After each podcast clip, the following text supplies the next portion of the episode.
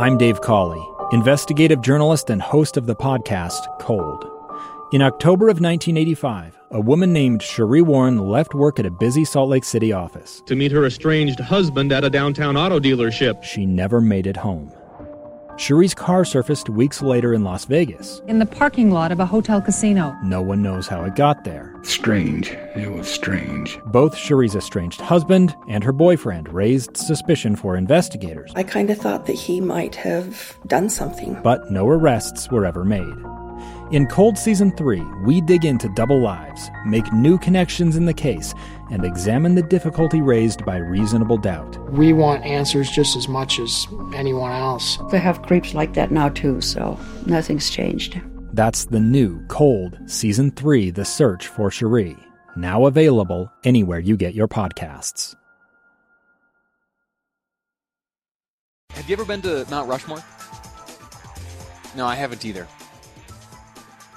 It, it looks pretty cool, right? I, I, got a piece of trivia I want to ask you.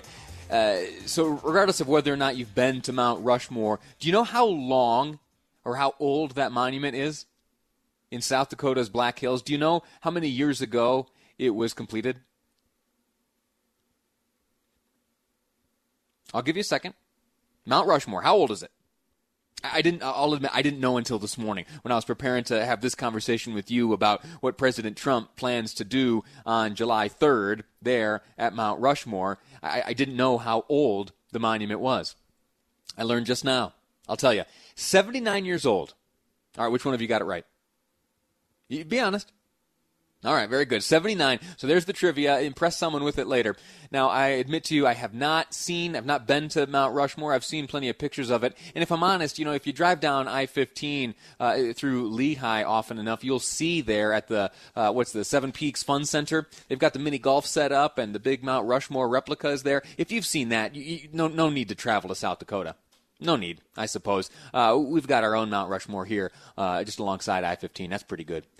Uh, all right. So here, what's going on is this: the president, uh, you know what? Let me just let him explain it on his own. Here, uh, he is President Trump uh, making some comments while uh, referencing Christine Noem. This uh, dealing with uh, Rushmore fireworks. Some comments made earlier this year by the president. We're going to do a big fireworks display, right? Mount Rushmore. We're going over. I think I'm going to try and be there on July 4th. So the governor called. She ran a great race, a tough race. I was a tough competitor you had, right? A big star. And, uh, but she was a bigger star, it turned out, Lindsay.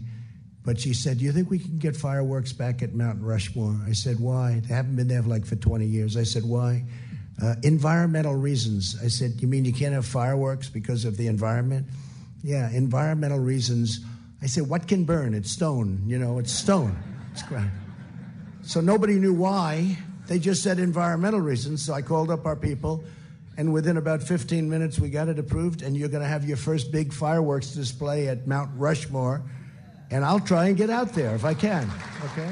Well, it looks like he is going to get out there. So those comments, I'll, I'll tell you, he made those uh, back in January which, if I'm honest, is pretty remarkable. I haven't seen, uh, you know, uh, the president look forward uh, so far in time and actually follow through. Uh, sorry, uh, I, I, know I shouldn't be criticizing, uh, but. why not? but the president is, in fact, following through, and it will be, or it is his intention right now, at least on July 3rd, to visit Mount Rushmore. It's part of his comeback campaign uh, as we, you know, here in the United States battle this coronavirus, try to bounce back from the sickness, from the unemployment, and most recently this social unrest. He's uh, setting off on a tour, uh, calling it a comeback tour. He plans to kick off uh, the Independence Day weekend there at a display at Mount Rushmore. This as you heard him allude to there in his comments from January, has upset a number of people, specifically uh, Native Americans, who view the monument as a desecration of their land, referencing how it was uh, stolen from them and used to pay homage to leaders hostile to indigenous people. Well, uh, I can sympathize with that, uh, but I do believe that uh, sometimes there are other symbolisms that we can look to and see. And uh, sometimes, if you look at it through one lens, you see it one way, and you look at it through another, and you see it uh, in, in, a different way.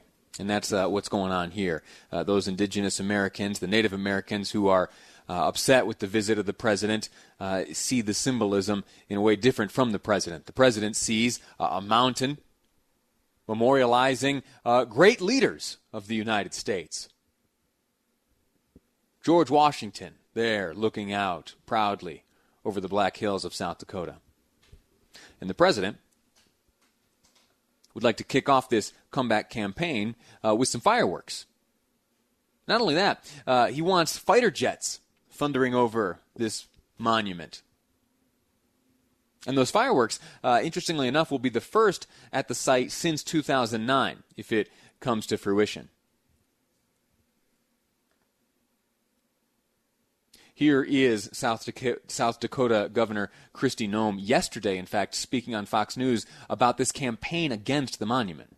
This is no longer about equality. This is a radical rewriting of our history, and in South Dakota, we won't stand for it. Uh, this is a national monument.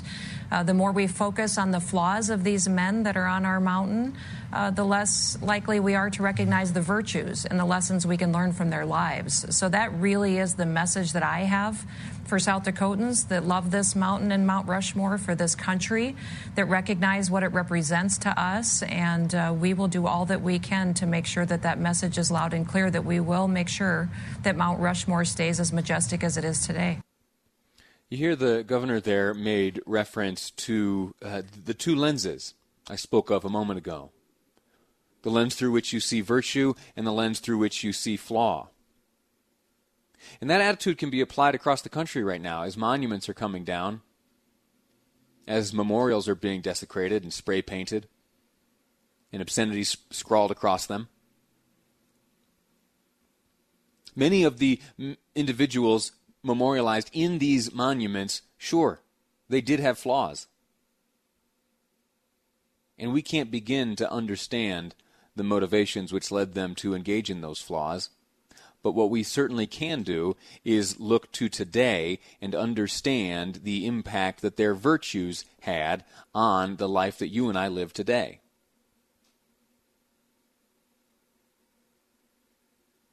Member of the Oglala Lakota tribe, Nick Tilsen says that Mount Rushmore is a symbol of white supremacy, of structural racism that's still alive and well in society today. He goes on to say it's an injustice to actively steal indigenous people's land, then carve the white faces of the conquerors who committed genocide.